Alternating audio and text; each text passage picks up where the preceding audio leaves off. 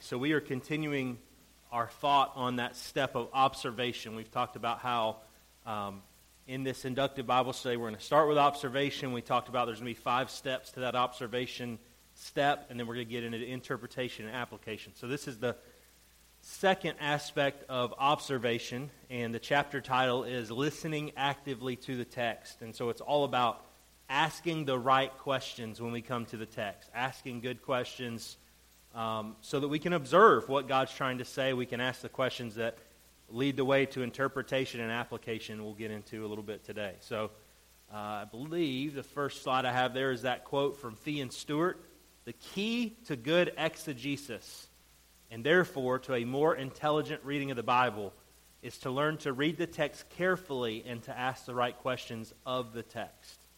Um, someone remind me, what is exegesis? Talked about it a few times. What is exegesis? Paul? Right, we're pulling the meaning out of the text as opposed to eisegesis, reading into the text, or as I've heard some people say, narcigesis, where you're reading yourself into the text. So, exegesis, we're trying to let this text speak for itself. And so, part of that is asking good questions asking the right questions. I put another quote from the book, uh, not on the screen, but in the notes. This should come as no surprise. After all, an inquisitive mind provides the fuel for inductive study, as there, there's a certain inductive virtue in approaching the Bible with holy curiosity. Curiosity drives us to the Bible and keeps us returning to the Bible again and again throughout our lives. Without a curiosity to know the truth with increasing depth and a fresh perspective, the motivation to study God's Word would quickly evaporate, and Bible study would become a lifeless burden without expectation and joy. So it's important as we come to Scripture, we have this, as he says there, holy curiosity. We're asking questions of the text. We're asking um, why things are said this way or why, you know, why, what, who, you know, we're going to talk about some of those different types of questions, but that curiosity fuels us to dive into the Word and try to understand what the Word is teaching. So as we come to uh, as we come with curiosity to the text and ask questions, we inevitably will move from questions of observation to questions of interpretation and application. And we're going to talk about, you know, a lot of these questions we're asking.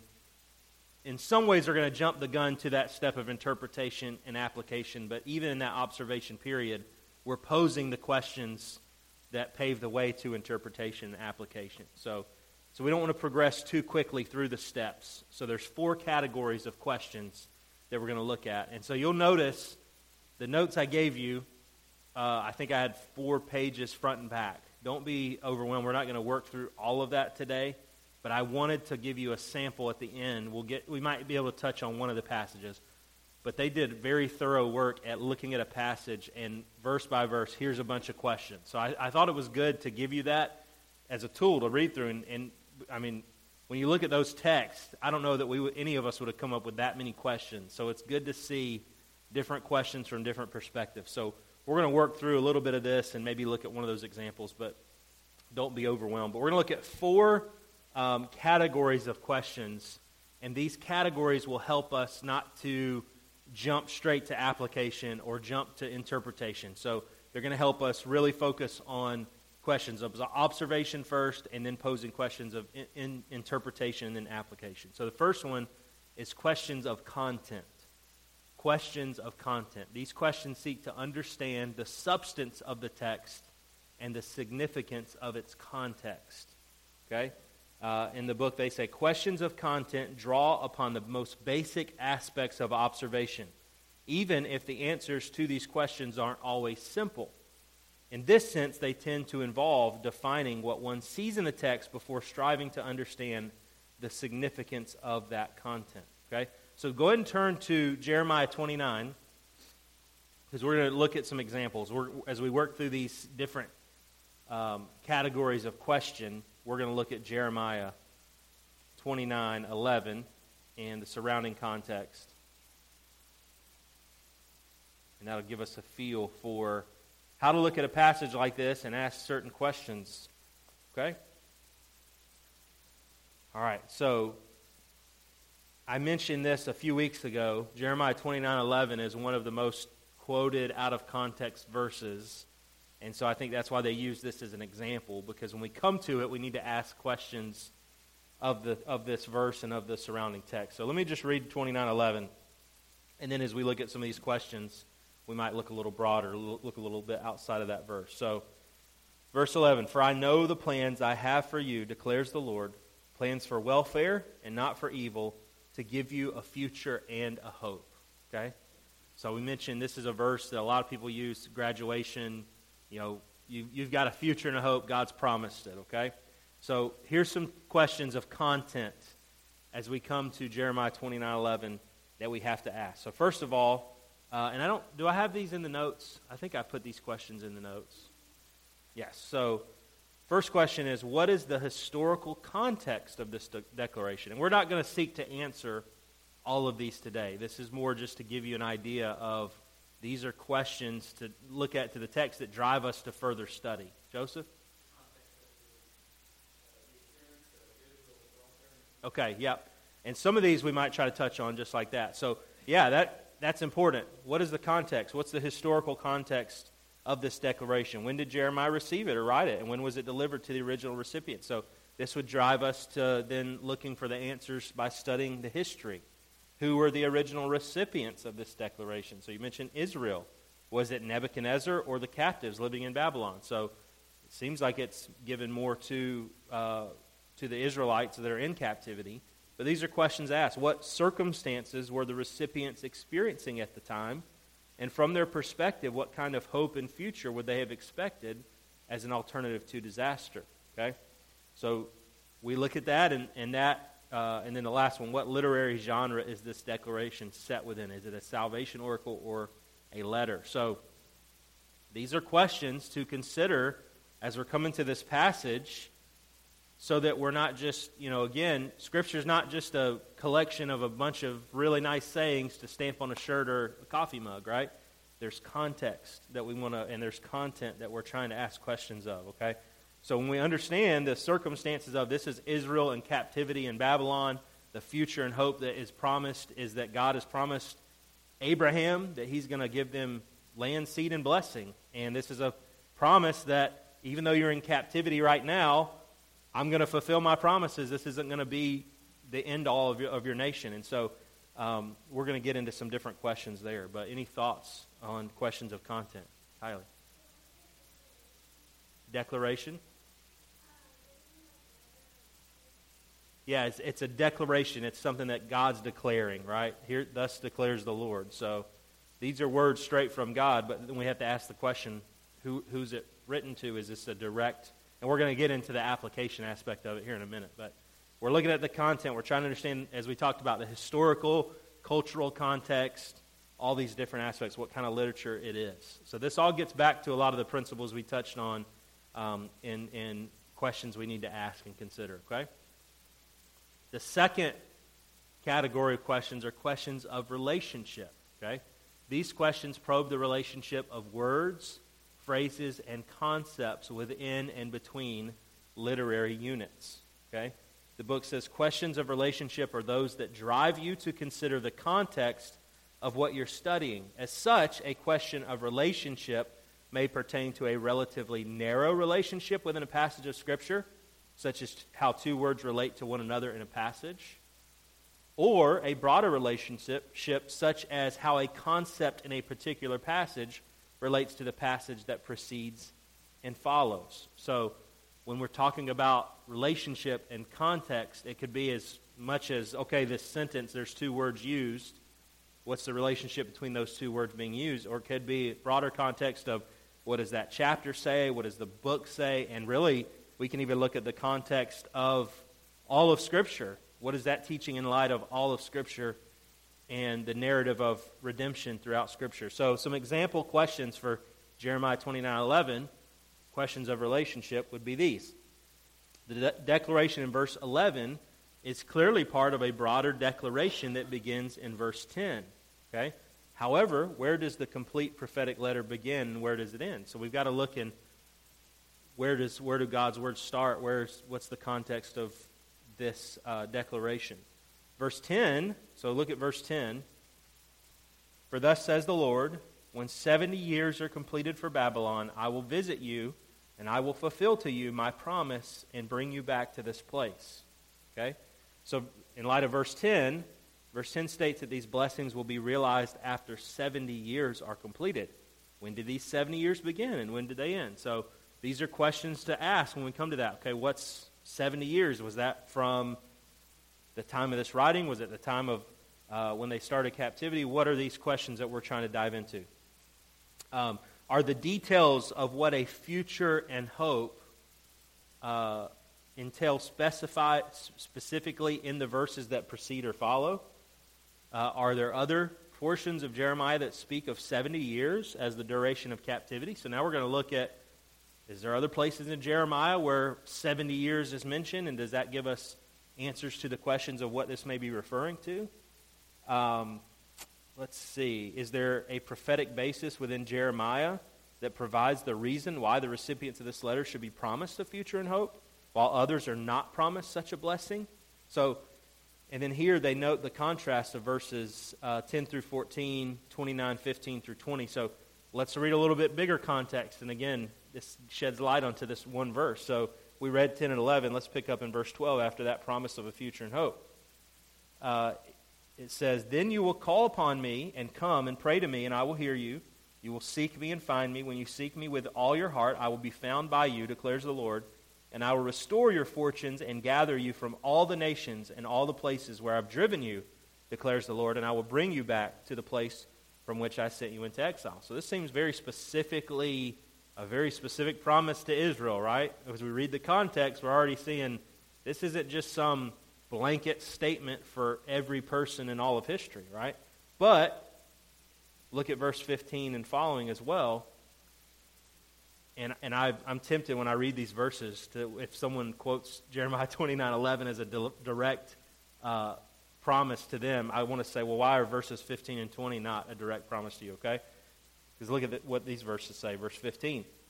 Because you have said, The Lord has raised up prophets for us in Babylon, thus says the Lord concerning the king who sits on the throne of David, and concerning all the people who dwell in this city, your kinsmen who did not go out with you into exile. Thus says the Lord of hosts Behold, I am sending on them sword, famine, and pestilence, and I will make them like vile figs that are so rotten they cannot be eaten. I will pursue them with sword, famine, and pestilence, and I will make them a horror to all the kingdoms of the earth, to be a curse, a terror, a hissing, and a reproach among all the nations where I have driven them, because they did not pay attention to my words, declares the Lord, that I persistently sent to you by my servants, the prophets, but you would not listen, declares the Lord. Hear the word of the Lord, all you exiles whom I sent away from Jerusalem to Babylon. So we, we're quick to want to say God's got a future and a hope we're not quick to say God's got sword, famine, and pestilence for us, right? Um, because, again, I think that's eisegesis. We're trying to read in, oh, this promises directly to me. So when we see the context there, um, as they said, is there a prophetic basis within Jeremiah that provides the reason why the recipients of this letter should be promised a future and hope, while others are not promised such a blessing? Okay? How does the contrast function in relation to promise of cursing such as those found in Jeremiah 44 27. So keep a finger there, and we'll just read that verse, Jeremiah 44 27. It's very similar to what we looked at in verses 15 to 20 of Jeremiah 29. But 44 27 says, Behold, I am watching over them for disaster and not for good all the men of Judah who are in the land of Egypt shall be consumed by the sword and by famine until there is an end of them. So, again, if we're looking at the broader context of Jeremiah, why are we clinging to certain passages and neglecting others? So, these are questions to be asked and questions of relationship. How does this verse, and as you saw, this, how does this verse fit within the immediate context of the verses just before and after? How does it fit in the context of the book as a whole? We could even go broader. How does it fit in the context of Scripture as a whole and God's plan of redemption, what He was doing with His people? Okay? So, any thoughts on this question of relationship? Like I said, we're not going to try to answer all these questions. We would be spending uh, all day trying to study and look at these. But these are meant to spur us to, when we come to a text, thinking, our wheels spinning, asking questions like this that then drives us to study and look for the answers. Okay? Prophetic is like a prophecy God's predicted that something's going to happen in the future. Yeah. So these are these are definitely prophetic words as God's saying, look, you're in captivity, but I'm prophesying that's not going to be the end of this people that I've called out, my, my promised people. Okay? The next set of questions are questions of intention. These questions probe authorial intent, intention. So we talked about this that what did the author, the human author, intend to communicate? If, if our understanding of the text is completely outside of what the author intended to communicate, then there's probably just about 100% chance that's not what the text means, right? They're communicating with intent um, and so God is inspiring them to, to, write those words. So, what is their intention? Um, the book says, Questions of intention, therefore, probe into the nuanced features of the text and ponder why something is said the way it is said. Okay? So, once again, Jeremiah 29 11, here's some, some uh, questions of intention. Why did Jeremiah write this letter to Nebuchadnezzar or the captives in regard to the duration of captivity? Okay? Why is there given 70 years? Was it meant to provide hope for the captives or to instruct the king of Babylon regarding his treatment of those captives? So, good questions to think through. Um, through this letter, was Jeremiah simply communicating the fulfillment of the vision he received in chapter 24? The vision of the good and, and bad figs. Was this a message of hope to some and a message of warning to others? So, again, this drives us to looking at the context of Jeremiah. Is the promise in verse 11 universal in scope? Or does it apply only to a select and historical group? So now we're getting into questions uh, that relate to our application of this verse, right? Um, we've talked on observation and, and, some questions of interpretation, but that's definitely a question of how does this apply to us today? Is this a universal? Well, God's got a future and a hope for you, and you can claim that verse directly. Um, and so then they have some follow up questions with that. Um, so, yes. Um, where did I leave off? Oh, the last one. Is the promise on verse 11 universal in scope, or does it apply only to a selected historical group? Did Jeremiah intend it as an unqualified promise, or is it contingent upon select circumstances and recipients? To what extent is the new covenant a fulfillment of this promise? So these are questions of application to ask. Is there application from Jeremiah 29:11? Absolutely. All scriptures given by inspiration is profitable for doctrine, reproof, correction, and instruction in righteousness. So all of Scripture has application and meaning to us, but we have to understand the context so we're applying it rightly, right? So that's why we start with observation and interpretation before we move to application. So we're asking these questions. Is this just a universal blanket statement for anybody and everybody, whether you're in Christ or not? What, what, are, what is the application of this, okay? So these are some examples of questions of intention. Uh, any thoughts or questions about that group of questions?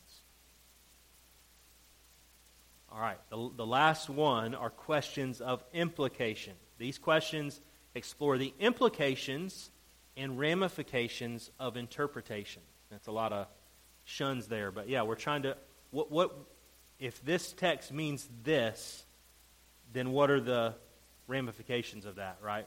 What does that imply? Okay, if, if we because a lot of times when you come to a certain passage, well, if I interpret it this way, here's what that could mean. mean. Here's the consequences of that. If I interpret it this way, here's the consequences. So here's some questions of implication.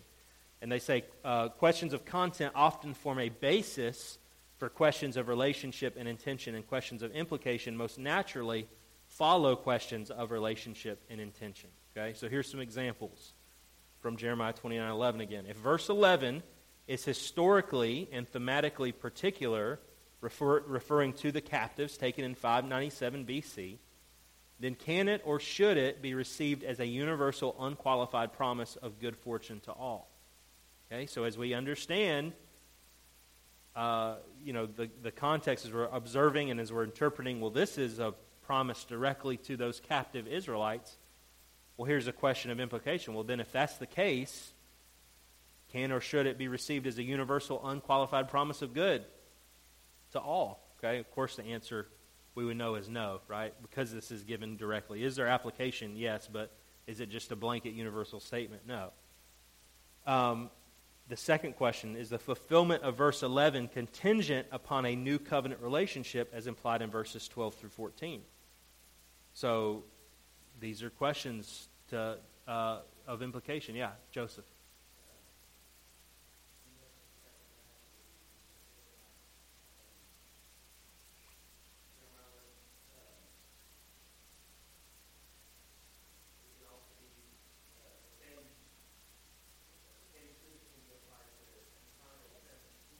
Yeah.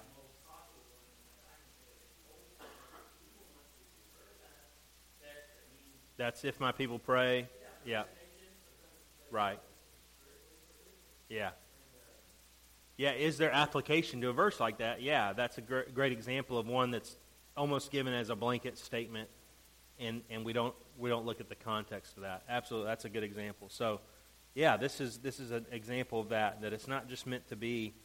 Now, again, can we cling, and this would be from looking at the relationship of Scripture, can we cling to the promise that if we're in Christ, if we've repented of our sin and put our faith in Christ, that no matter what happens on earth, we have a future and hope eternally? Absolutely. I mean, is this verse necessarily saying that? I, I don't necessarily think so, but we can take comfort in knowing the full of the gospel and understanding, yes, we do have a future and hope, but that's not a future of our promise of future blessings here in this life that, oh, you graduated and so you're going to be successful in your job and you're going to make money and you're going to do that, right? So we have to be very careful as we go about that. So uh, the next couple examples, if the promise of good fortune can be appropriated by believers today. So again, these are questions of implication. So it's kind of a if this is true, then you know what what are the implications of that? So if you come to the interpretation that good fortune can be appropriated by believers today, even by way of general principle, then does the warning of disaster in verses 15 to 20 apply as well? So if we're quick to cling to Jeremiah 29:11 as direct uh, promise to us, well, then do the, the verses 15 through 20 apply too of famine and sword and pestilence? So, so these are good questions to be thinking through. Uh, are there modern day equivalents to the good figs in Jeremiah 24, 4 through 7, 29, 10 through 14, and the bad figs? And they give example passages in the book of Jeremiah. In what way does this affect our theology of God and our expectation of universal and unqualified blessing? Yes, Joseph.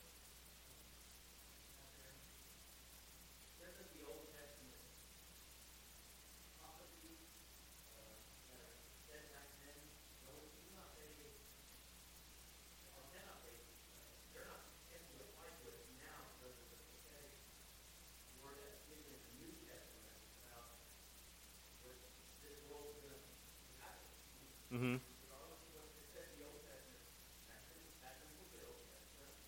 Mm-hmm.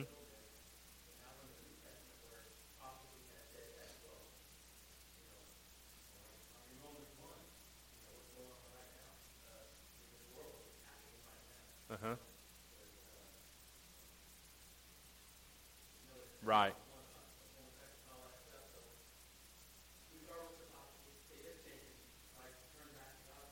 Mm-hmm. Yeah, I mean God is God is sovereign, and so there are no. Right. Yeah. Yeah, I think we. Yeah, I think there's got to be a balance. We're not just, and I'm not saying that you're suggesting this at all. We're not, but but a lot of people do today. Like there, there's a very famous pastor that has pretty much said this that we can't just say, well, the Old Testament's done, so there's no benefit, there's no application at all. Just focus on the New Testament. There, I think there's benefit to the Old Testament. There's, there's application we can take from some of the principles, but it's not going to be just the, oh, this is, uh, this promise to Israel is going to be experienced by me, if that makes sense. Not as direct. There's still application, um, but we've got to get, as we ask these questions and understand what, what the author was intending to say, what God was doing, you know, understand the context, then we can draw out a, a, you know, a more fitting application to us today, if that makes sense. Yeah. Right. Yes. Right. Yep. Yep. Good thought. Do you have something, Ryan?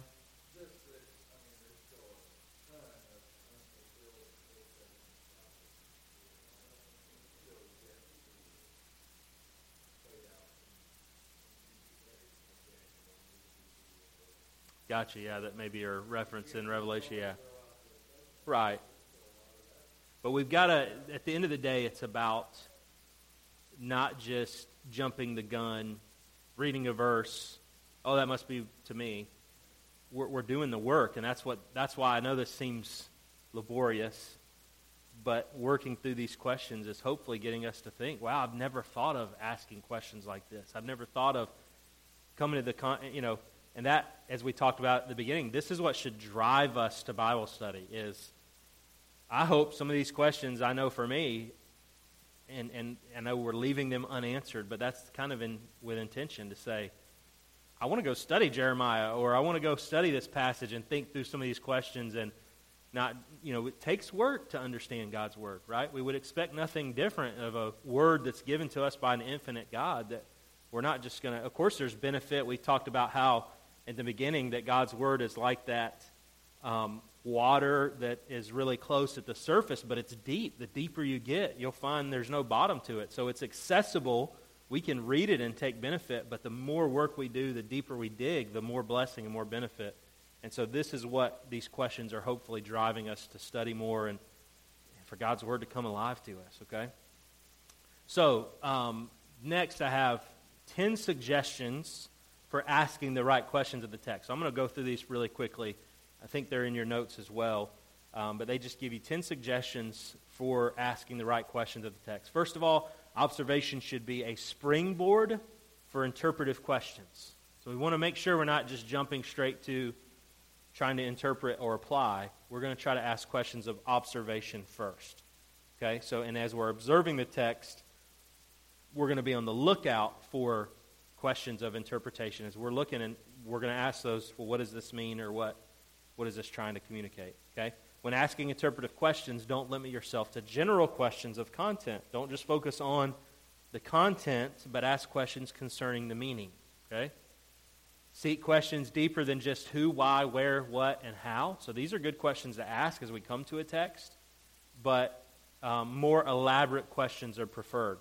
These are a good starting point, but questions should consist of more complex and compound sentences over time. And that's what we see in those examples we've looked at as.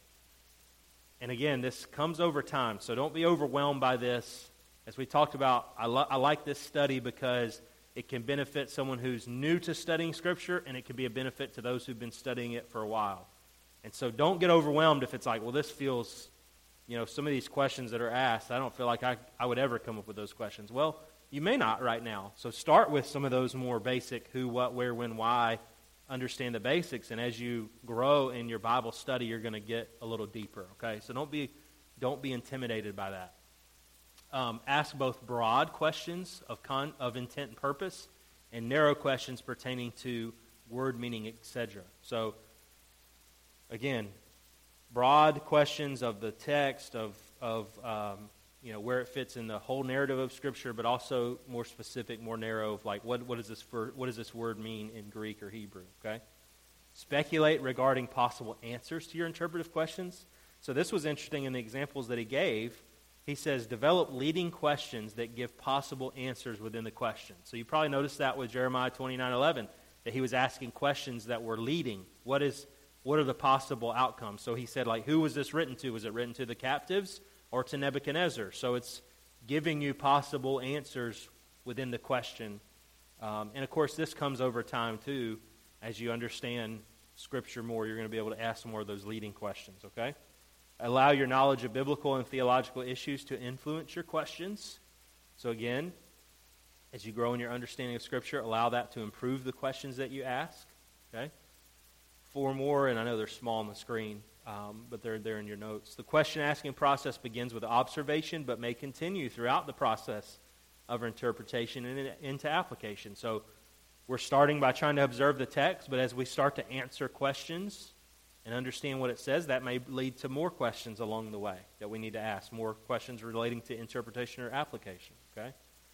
Um, let me go back. I skipped ahead. I've got those four. Some questions relate more to application than to interpretation. Seek to determine whether your questions fit more under observation, interpretation, and application. Try not to move too quickly to the application questions. So we want to try to categorize our questions because when we read, and this is what a lot of people do, we read 2911, what do we do? Jump straight to the application.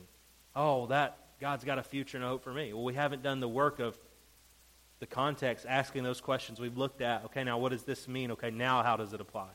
So don't get too, too don't put the cart before the horse, essentially. Okay? Um, I think we left off on nine, right? Do not be asking questions simply for the sake of asking questions. Quality is better than quantity. So don't think as you come to a passage like, I've got to come up with 20 questions for this one verse. It's more about the quality than the quantity of questions, okay? So ask good quality questions of the text. And then the last one, do not feel compelled to answer interpretive questions prematurely. So we're going to ask those questions of observation first before we seek to answer those interpretive questions, before we've really adequately observed the text. Joseph.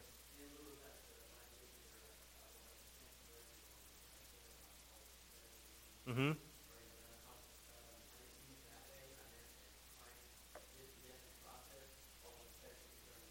Right.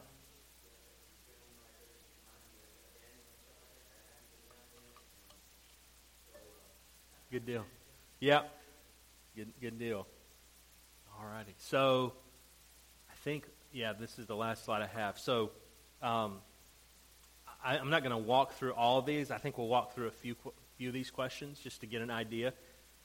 But I included that in your notes because I'd encourage you um, to give us two example passages James 1, 1 through 8, and 1 Timothy 2, 8 through 15. And what you see here is a list of questions um, that really just they're meant to stir your mind to thinking of how to ask those questions of other passages as you're studying the Bible, just getting your gears spinning. Um, and so it's very, very uh, thorough in the questions they ask. But again, don't be overwhelmed by that. This is just more to get our gears spinning, to be thinking, oh, wow, I didn't even, I would have not have thought to ask that question. That's a great question to ask. So James 1, 1 through 8, and you can turn there. We'll walk through a couple of these examples, and then we're going to wrap up here in just a couple minutes. And like I said, I encourage you, look at these more in depth and, and be thinking through um, just how some of these questions are asked. So, James chapter 1. And I'm not going to read the passage. We'll, we'll, we'll, go a verse at a time. Um, and uh, again, you can read that and, and, think through some of those questions. But the first verse there, uh, James, a slave of God and of the Lord Jesus Christ, to the 12 tribes in the dispersion, greetings. And so that's one verse. And so here's questions related to James in the historical setting. So this is, of course, the beginning of the book. So we're going to ask questions about who's this James? What's the historical setting? So who is James? And again, here's where you see the leading question, the possible answers. Is this James, the half brother of Jesus? And it gives some references. Or is it the martyred brother of John that we see in Acts chapter 12? What evidence exists to support one choice or the other? Are there literary or thematic clues in the book that might suggest that this is James, the half brother of Jesus? If this is James, the brother of John, then could the book have been written prior to the martyrdom uh, in Acts 12 too? So, um, these are good questions to ask. If, if, if you answer, if, if this is, if you come to the conclusion, well, this is James, the half brother, or if you come to the conclusion that this is James, the brother of John, then you, then the book has to be written before Acts 12 because that records his martyrdom. So if as you study the history of James, you realize, well, it wasn't written then, then that rules out that answer, right? So th- these are good questions to be asking um, as you're observing and interpreting the text. If this is James, the half brother of Jesus, then uh, when was this book written? Before after the Jerusalem Council? And what difference would it make whether the book was written before or after the Jerusalem Council? Okay? Questions related to recipients. Okay? To whom is James writing? His brothers, in this context, referring to just men or to men and to women? Is the author writing to Christians, brothers in the faith? Is he writing to Jews, ethnic brothers, or Jewish Christians? Would the distinct address to the 12 tribes in the dispersion suggest any of the above stated choices, perhaps disqualifying Gentile believers? Is 12 tribes in the dispersion a metaphorical title? If so, what is the referent? What impact might the questions regarding the identity of the recipients have on the purpose and message of the book as a whole? So, determining how, you know, if this is just for Jewish believers or just for Jewish people, or how does that change um, the purpose and message of the book? Are there other clues to the identity of the recipients in the book itself? So, as we study the whole book, are there clues? If the reference to the 12 tribes is in some manner related to the church, then does this imply some form of replacement theology? So, these are questions to be thinking through. Um, let's look at very quickly with regard to James describing himself as a slave of God. So, this is actually getting to the words of the text. Um, with regard to James describing himself as a slave in the Holman Christian Standard Bible, a bondservant uh, in the NKJV and the NASB, and a servant in the ESV and NIV. So, this is where we talked about comparing translations. What is the Greek word behind these translations, and how is the word used elsewhere in the New Testament? Does the word carry a different connotation in the New Testament usage beyond the standard usage in first century Greco Roman culture? Based on the lexical evidence, what English gloss best represents the Greek term for slave, doulos? Does the English language have a precise equivalent to the Greek doulos? Um, in English language, what's the difference between a slave, a bondservant, and a servant? And what term best reflects this? So, this is trying to understand what's the historical context and how can we accurately translate it, give it a similar meaning to today's, uh, our culture today. Why did he refer to himself as a doulos? Was this a title reserved for the apostolic community? Or was this term meant to describe all believers? Is James seeking to lead by example? Do the teachings within the book of James relate to or describe practical ways in which one may be a doulos? What are the practical implications of being a doulos? Is this an equivalent to discipleship in the Gospels or to taking up one's cross in the teachings of Jesus? Does this imply that I too am a doulos? So, again, I know that's very laborious, and I, am going to stop there, but I want to give you a sampling of those. But just good things to be thinking through and not that as you come to a text, like I said, one of the suggestions was don't just come up with a bunch of questions. It's more about quality. So don't feel like, well, he had eight questions for this one verse, so I've got to come up with eight questions. Maybe you only ask a couple, but you study and, and come to the, the conclusion of, of the answer to those, okay? So I close. I think I do have one more slide. Yes. Um, I, I put this, I think, in the notes as well and it might have been before the example questions. But I think this is a great way to sum it up. For some, the concept of interpretive questions may seem rather laborious, and for others, it may seem an unnecessary sideshow to interpretation. Never allow the challenge of asking the right questions of the text to overshadow the goal of inductive Bible study, which is an informed and engaging encounter with the living Word of God. So don't be overwhelmed with what we looked at today this is meant to get our gears spinning and just to see, man, there's so much we can ask of the text. Start, start small. Start where you're at. Start by just asking basic questions that you have the ability to look for. And as you grow in your ability to study Scripture, again, the goal, as he says, is engaging and encountering the living Word of God. So don't let this push you away from that, being like, well, I'm never going to answer all those questions, so why bother? No, ask what you're able to and grow in that, just like that picture of the water. If, if all you can do is get an inch below the surface, start there.